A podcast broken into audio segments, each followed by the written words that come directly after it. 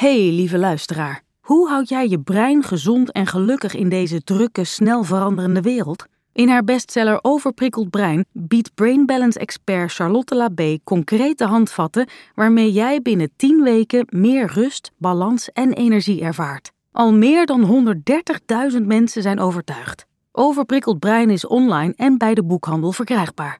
En dan gaan we nu door naar de podcast.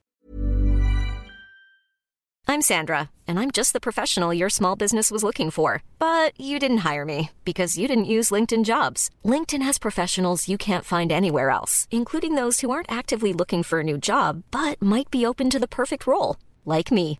In a given month, over 70% of LinkedIn users don't visit other leading job sites. So if you're not looking on LinkedIn, you'll miss out on great candidates like Sandra. Start hiring professionals like a professional. Post your free job on linkedin.com/people slash people today. When you're ready to pop the question, the last thing you want to do is second guess the ring. At Bluenile.com, you can design a one of a kind ring with the ease and convenience of shopping online. Choose your diamond and setting. When you find the one, you'll get it delivered right to your door. Go to Bluenile.com and use promo code LISTEN to get $50 off your purchase of $500 or more. That's code LISTEN at Bluenile.com for $50 off your purchase. Bluenile.com code LISTEN. Wat inderdaad het lastig is, we leven in een maatschappij waarbij nog steeds bij vrouwen veel meer op het uiterlijk wordt gelet dan bijvoorbeeld bij mannen. Dat zie je ook in de politiek. hè. Zodra vrouwen worden altijd afgerekend op hoe ze eruit zien, terwijl de meeste politici zijn gewoon lelijke oude mannen. Ik had het net over dat juiste midden wat je dus moet zoeken. Je doet iets Ja. wat volgens de norm goed is, maar soms wil je verandering brengen in die norm. En, en hier in dit geval denk ik dat we verandering moeten brengen in de norm. En dan moet je soms er een beetje tegen ingaan. Welkom bij Lieve Frank, een podcast waarin ik brieven beantwoord over dilemma's in het leven. Jullie brieven. Met hulp van filosofie geef ik een ander perspectief op kleine en grote problemen. Ik ben filosoof en auteur Frank Meester. En ik ben Rachel van der Pol, jouw host. Met deze podcast hopen wij het leven lichter te maken, of in ieder geval een beetje. Vandaag behandelen we de brief van Merel, die met ledenogen aanziet hoe haar zusje steeds meer aan haar gezicht laat doen. Rachel leest de brief voor. Lieve Frank, ik zag je oproep voor brieven op Instagram voorbij komen. En ik zag ook dat je over ijdelheid hebt geschreven. Ik zal maar gelijk bekennen, ik heb je boek daarover niet gelezen. Toch hoop ik dat je jouw kijk op mijn dilemma wilt geven. Ik heb een jonger zusje van 46 jaar. Zelf ben ik 50 jaar. Mijn zusje en ik zijn erg verschillend. Vooral als het aankomt op hoe belangrijk we het uiterlijk vinden. Van jongs af aan zag mijn zusje er tot in de puntjes verzorgd uit. Alles was en is op elkaar afgestemd. Van oorbellen tot teennagels. Vergeleken met haar lijkt iedereen een slons. Ik dus ook. Ik doe mijn best, maar het interesseert me gewoon niet zoveel. Nu is dat geen enkel probleem. Alleen maak ik me de laatste tijd zorgen om mijn zusje. Nu ze ouder wordt, komen er lijntjes en alles wordt wat slapper. Dat vindt ze werkelijk verschrikkelijk. Ook hierin begrijpen we elkaar niet. Het is niet alsof dit als een verrassing komt. Niemand gaat rimpeloos zijn graf in. Sinds haar 35ste spuit ze botox. Toen kwamen er fillers bij. Het lijkt of haar gevoel van eigenwaarde afhangt van hoe strak haar huid is. Ik krijg de indruk dat ze haar zicht verliest op hoe ze er echt uitziet. Hoe meer ze laat doen, hoe meer imperfecties ze ziet die ze wil aanpakken. Hoe meer haar gezicht verwijderd raakt van wie ze was. Dat vind ik dus verschrikkelijk om aan te zien. Maar ik weet niet hoe ik dat haar duidelijk moet maken zonder haar te kwetsen. Want haar uiterlijk ligt zo ontzettend gevoelig. Lieve Frank, heb jij tips hoe ik hiermee om kan gaan? Een warme groet van Merel. Ja, ze heeft je boek niet gelezen. Nee, dus het wordt een heel korte aflevering. Nee, Lees, deze- eerst, deze- lees eerst maar even dat boek, zou ik Precies. zeggen. Deze vraag gaan we niet beantwoorden. Nee, dat, geeft niks natuurlijk. Eh, nee, ja, heel lastig. Het is een interessante brief. En, en ehm, ja, super ingewikkeld hoe je dat moet bespreken, zoiets. En of je het moet bespreken trouwens, dat is ook nog de kwestie. Ja, want, Ja. want snap jij de zorgen die Merel uit over haar zusje, waar zij mee zit? Op zich wel. Kijk, ik weet natuurlijk niet hoe kijk, ik, wat hier gebeurt, dat lijkt me, dat gebeurt heel vaak. Vooral natuurlijk met je zus of zo. Dat als de een dit gaat doen, gaat de ander heel erg de andere kant op. dus die zus is heel erg bezig met het uiterlijk. En zij gaat misschien wel als een soort reactie daarop uh, nog, nog slonziger zijn. Omdat het toch nooit lukt om daar in de buurt te komen of zo. Ja. dat zou kunnen. Dus uh, je, je hebt hier twee kaders, twee manieren van daar naar kijken. En we krijgen hier natuurlijk het perspectief van, de oudste zus. Van de oudste zus van Merel. Nou, misschien is het leuk om dan uh, iets meer uit te zoomen op, op waar het hier om gaat. Er komen verschillende aspecten aan bod. Maar ik, ja, ze had het al over jouw uh, boek over, over ijdelheid. Ja. Um, zij schrijft ook die brief, denk ik. Want zij vindt waarschijnlijk dat haar zusje te veel bezig is met haar uiterlijk. Dat ze te ja. ijdel is. En ja. ijdelheid staat niet heel hoog in aanzien. Nee, van helemaal in Nederland. Van, nou, doe maar, doe maar even normaal, weet je wel. Daar moet je niet veel aandacht aan besteden. Nee, de eerste hoofdzonde is superbia en daar valt ijdelheid onder. Dus het is een hoofdzonde. Hè? Dus en sommige mensen zeggen, het is eigenlijk de kern van alle zondes komen daaruit voort. Dus het is ook vanuit het christendom en vanuit andere ideeën is het ja, iets wat je vooral... Ijdelheid is heel slecht. Maar in, ik, in mijn boek over ijdelheid, daar ben ik ook niet direct op de hand van Merel, maar ook niet tegen hoor. Nee. Maar in mijn boek van, uh, over ijdelheid uh, beweer ik, laat ik het zo zeggen, dat ijdelheid niet alleen maar een slechte eigenschap is.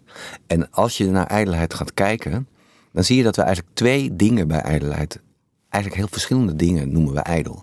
Namelijk van de ene kant iemand die narcistisch is die heel erg met zichzelf bezig is. Hè. Sommige mensen zeggen dat narcisme zelfs een, noem, gebruiken dat gewoon als een soort synoniem voor ijdelheid. Dus dat is iemand die is helemaal met zichzelf bezig. dat komt van de beroemde mythe van Narcissus. Die wordt verliefd die is een heel knappe jongeling is dat. En die wordt verliefd op zijn eigen spiegelbeeld. Die ziet zichzelf voor het eerst. Iedereen is trouwens verliefd op hem. Maar daar is hij niet in geïnteresseerd. Want ja, hij is de knapste. Ja, hij is de knapste. En dan ziet hij zichzelf voor het eerst in het water, zijn eigen spiegelbeeld. En dan wordt hij enorm verliefd op die persoon, omdat hij zo'n knap persoon heeft hij nog nooit gezien. En dan komt hij er op een gegeven moment achter dat hij het zelf is. En dat is natuurlijk wel vervelend. En uiteindelijk kwijnt hij daar weg. Dus dat narcisme, en Freud is daar weer op doorgegaan. En ook uh, Lou Salome, die hebben daarover geschreven, over narcisme. En die, ja, die zien dat eigenlijk als een soort stadium in onze ontwikkeling, waarin we jonge kind eigenlijk nog helemaal samenvalt met zichzelf. Je kunt het verschil nog niet maken tussen jezelf en je moeder. Alles is ik. Oh ja. Dus het draait alleen maar om het ik. En ja, dus zo'n narcistisch persoon is gewoon helemaal alleen maar bezig met zichzelf. Nou, dat is het enige, dat is wat we ijdelheid ook noemen. Van de andere kant is een ijdel persoon juist vaak iemand die heel erg bezig is met de ander. die juist denkt, wat vindt die ander goed? Bijvoorbeeld iemand als Nietzsche, en je ziet het ook bij, bij Schopenhauer, de, de filosofen, die zeggen van, ja, ijdelheid is slecht, maar trots is wel goed. Want wat een trotspersoon, die bepaalt zijn eigen um, criteria. En dan heeft hij iets gedaan en zegt hij, oh, ik vind dat goed, ik ben daar trots op. Terwijl een ijdelpersoon, die gaat kijken wat zijn de criteria van de ander. En die mm. probeert daaraan te voldoen. Dus een ijdele persoon is eigenlijk in deze betekenis van het woord ijdel heel erg gericht op wat anderen willen. En kijkt juist niet naar zichzelf.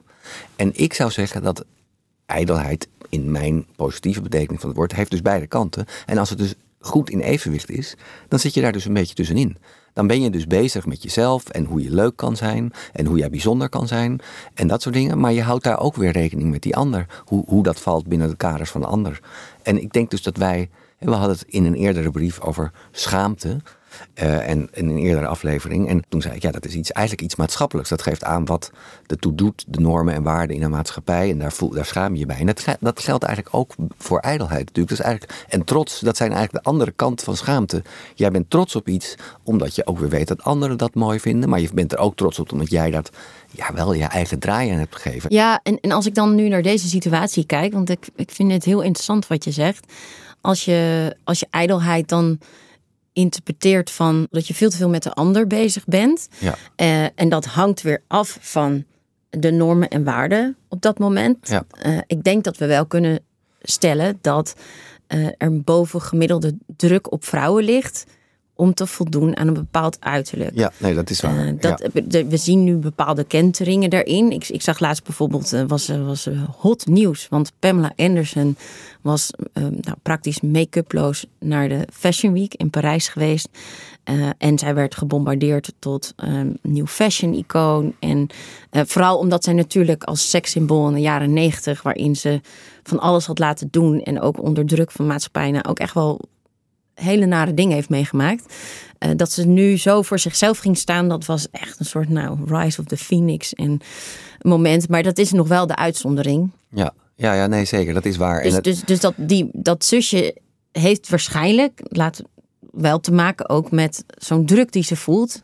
Waardoor ze die ijdelheid toont waarin ze vindt dat ze iets aan moet raken qua uiterlijk om te voldoen. Klopt, klopt. En dat, en dat is natuurlijk het, het lastige eraan. Je, dat, dat midden tussen die twee, dat ligt niet altijd in het midden. Dit is eigenlijk wat ik net heb geschetst. Dat je dus, ehm, ik zei net, ijdelheid wordt gezien als een zonde. En tegenover die zonde zijn eigenlijk de deugden.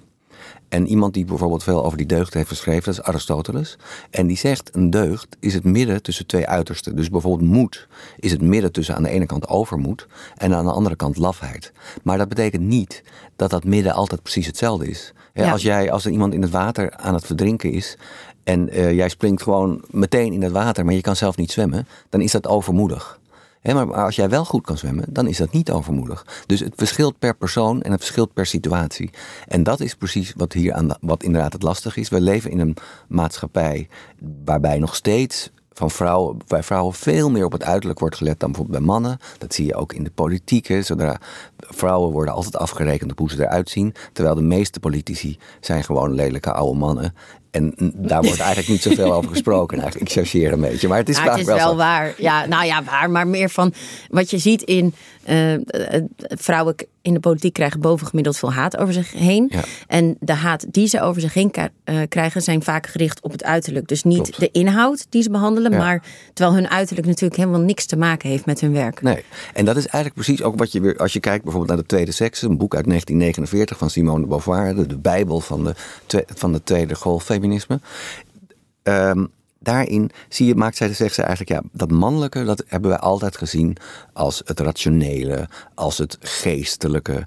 eh, hè, dus, en, wat, en dat vrouwelijke, dat is eigenlijk het lichamelijke, dat is het, het, het, eh, qua tijd, het cyclische, dat zit dichter bij de natuur. En die man die staat er eigenlijk boven. En dat mannelijk hebben we altijd meer gewaardeerd. Dus, en dat, is, dat zie je eigenlijk een beetje hierin terug. Die vrouw is meer wordt meer gezien als een lichaam. En wat zij zegt, dat doet er eigenlijk niet zo toe. Daar wordt niet naar geluisterd. Het is een heel interessant boek van eh, Beert. Ik ben haar voornaam even vergeten. Is een eh, klassicus, een Engelse klassicus. En die, die laat eigenlijk zien dat al sinds de oudheid...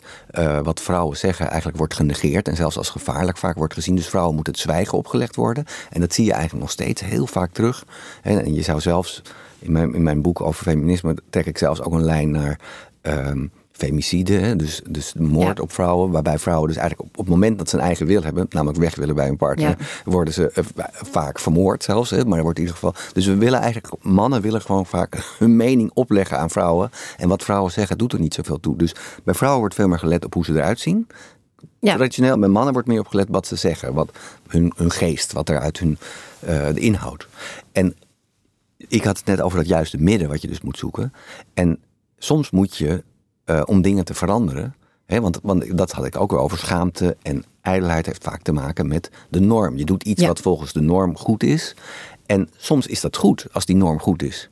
Maar soms zijn die, wil je verandering brengen in die norm. En, en hier in dit geval denk ik dat we verandering moeten brengen in de norm. En dan moet je soms er een beetje tegenin gaan. Dus eh, je zou kunnen zeggen, ze moet misschien ehm, hoe gek dat ook klinkt, die zus, hè, om toch even te- met Merel mee te gaan Ja. en te zeggen dat die zus inderdaad daar te ver in gaat. Ze moet dus wat narcistischer zijn. Ze moet iets minder met de norm bezig zijn. De norm is namelijk dat ze knap en jong moet zijn. Dat is wat we van vrouwen verwachten.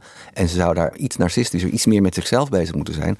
En daar gewoon lak aan moeten hebben. En op die manier kun je die norm een beetje veranderen. Ja. Dus je moet daar altijd kritisch naar blijven kijken. Je moet er kritisch naar blijven kijken, ja. Ja. Maar Ehm, tegelijkertijd is ijdelheid niet per definitie slecht. slecht. Dus die Merel moet ook kijken van... Hey, misschien valt het best wel mee wat die zus doet. En als zij daar plezier aan beleeft... en tegelijkertijd weet ze dat ze dat doet...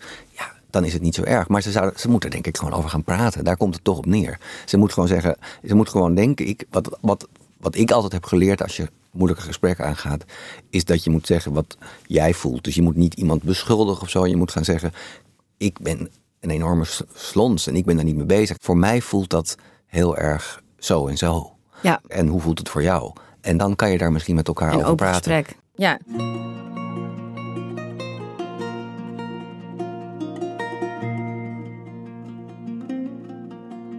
Merel schrijft ook: eh, hoe meer ze laat doen, hoe meer imperfecties ze ziet. Ja. En ik herken dat eh, fenomeen heel erg uit. Ik heb een keer een reportage geschreven over jonge mannen die aan de botox en fillers gingen. Brotox.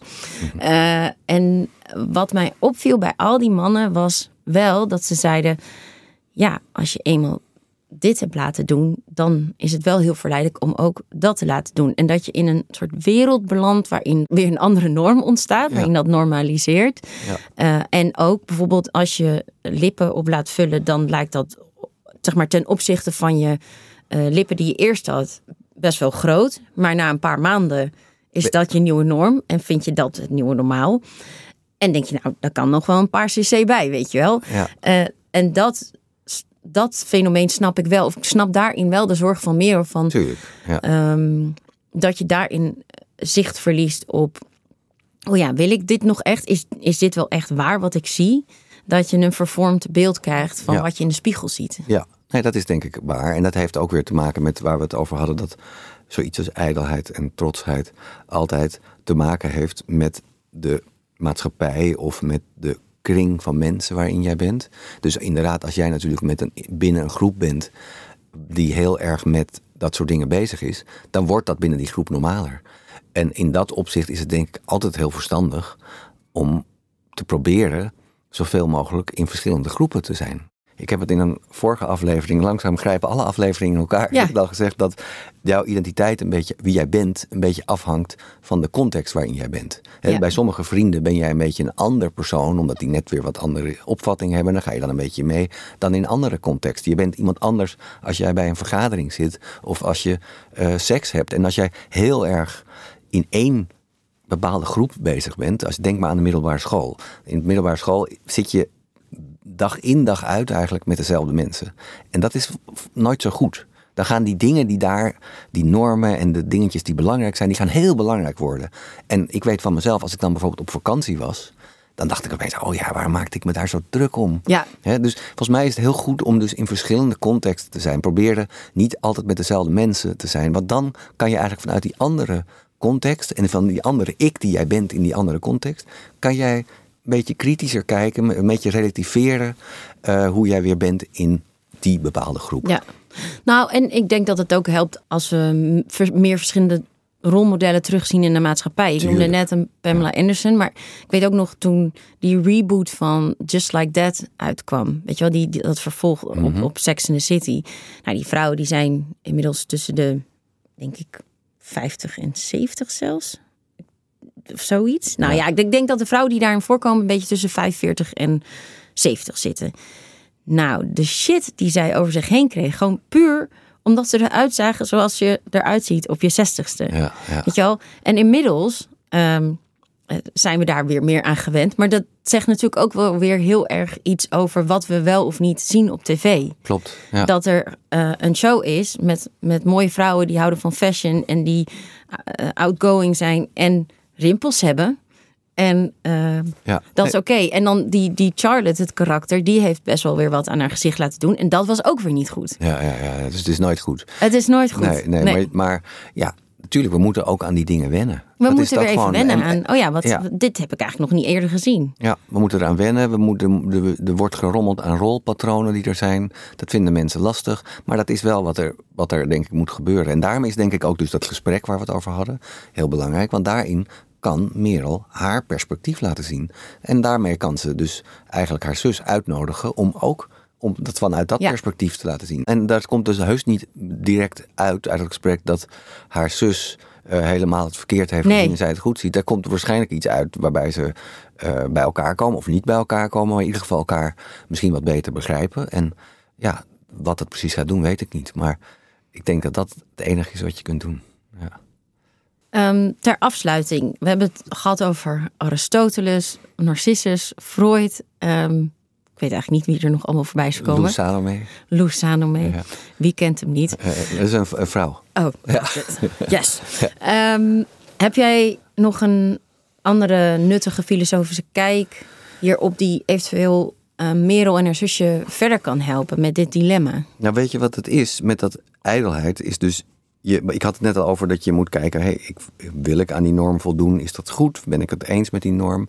En soms moet je dus, kan je ook denken, nee, ik wil die norm veranderen. En wat ik interessant vind, is zoiets als het concept, dus een Japans concept, wabi-sabi. Dus de gedachte dat je eigenlijk ehm, eh, imperfecties, dat je daar iets moois van maakt. je, bijvoorbeeld zoals je, juist als je kleding repareert, dat je dat op een manier doet dat je de reparatie juist nog ziet, maar dat, dat, juist, dat het iets moois is.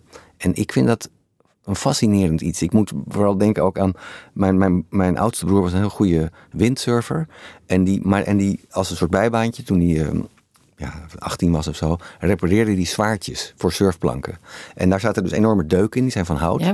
En dan ging je dat helemaal schuren. En met, daar ging dan, dus het was een houten uh, plank. En dan deed hij dan polyester op. En dat schuurde hij zo glad dat, dat je het niet voelde. Dus je zag daar die polyester plek zitten, maar je voelde het niet. Dat vond ik, dat is eigenlijk, vond ik nog mooier dan dat het helemaal goed was. Dus dat je juist ziet hoe vakkundig en mooi iets gerepareerd is. En dat het een eigen leven gaat leiden.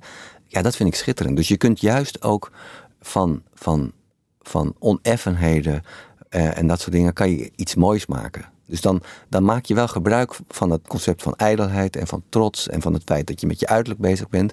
Maar je geeft er een soort andere draai aan. Dat vind ik heel interessant. En als we die levensfilosofie die Wabi Sabi dan um, op Merel en haar zusje toepassen, betekent dat dan ook zoiets dat misschien haar zusje hier inspiratie uit kan halen dat uh, er ook schoonheid zit in het verstrijken van de tijd en de vergankelijkheid van alles. Weet je wel, het, de, eigenlijk de cirkel van het leven. Ja. Maar misschien ook wel voor Merel uh, om de imperfectie uh, in haar relatie met haar zusje ja. te accepteren. Zeker. Dat zij misschien niet alles begrijpt van haar zusje, maar haar wel accepteert zoals zij is.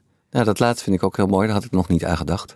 Maar dat is zeker, dat is ook heel mooi. En, maar het betekent inderdaad ook voor de zus um, dat ze zich nog steeds wel met uiterlijk bezig. Het betekent niet dat ze moet zeggen, oh, ik laat het helemaal los. Nee, ze kan er helemaal mee bezig houden. Ze kan zich, weet ik veel, opmaken of heel mooie oorbellen in doen. Ze nog steeds zorgen dat ze er heel mooi uitziet. Maar dat kan juist ook heel mooi worden met, die, met iets doorleefds. Of met iets waar meer ja, karakter in zit. Of hoe je het allemaal wil noemen. Maar juist die combinatie van verzorgd zijn. En dat er ook elementen al in zitten van ouder worden, dat kan iets heel moois zijn.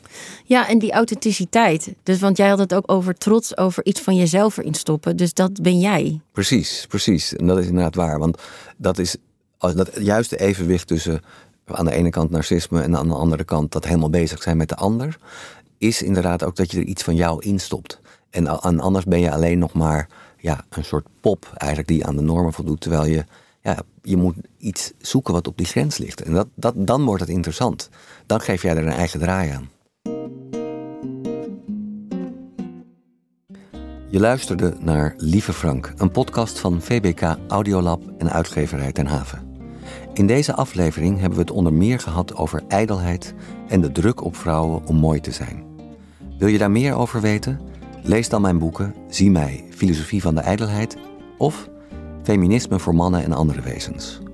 Alle boeken, series, films en filosofen die we hebben genoemd kun je terugvinden in de show notes. Redactie van deze podcast is in handen van Rachel van der Pol en van mij, Frank Meester. Opname en sounddesign is gedaan door Tinium Audioboekproducties, muziek BMG Production Music. Bedankt voor het luisteren en hopelijk tot de volgende aflevering.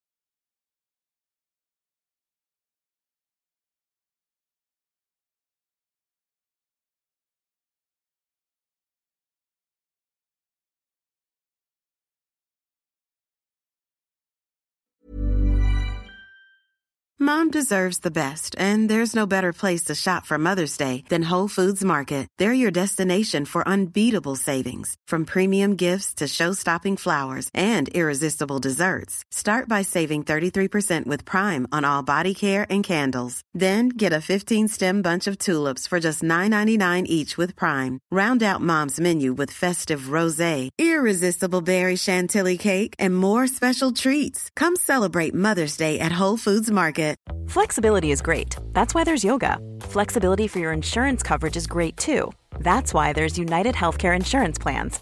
Underwritten by Golden Rule Insurance Company, United Healthcare Insurance Plans offer flexible, budget friendly coverage for medical, vision, dental, and more. One of these plans may be right for you if you're, say, between jobs, coming off your parents' plan, turning a side hustle into a full hustle, or even missed open enrollment. Want more flexibility? Find out more about United Healthcare Insurance Plans at uh1.com. Hey, lieve luisteraar. Hoe houd jij je brein gezond en gelukkig in deze drukke, snel veranderende wereld? In haar bestseller Overprikkeld Brein biedt Brain Balance expert Charlotte Labé concrete handvatten waarmee jij binnen 10 weken meer rust, balans en energie ervaart. Al meer dan 130.000 mensen zijn overtuigd. Overprikkeld Brein is online en bij de boekhandel verkrijgbaar.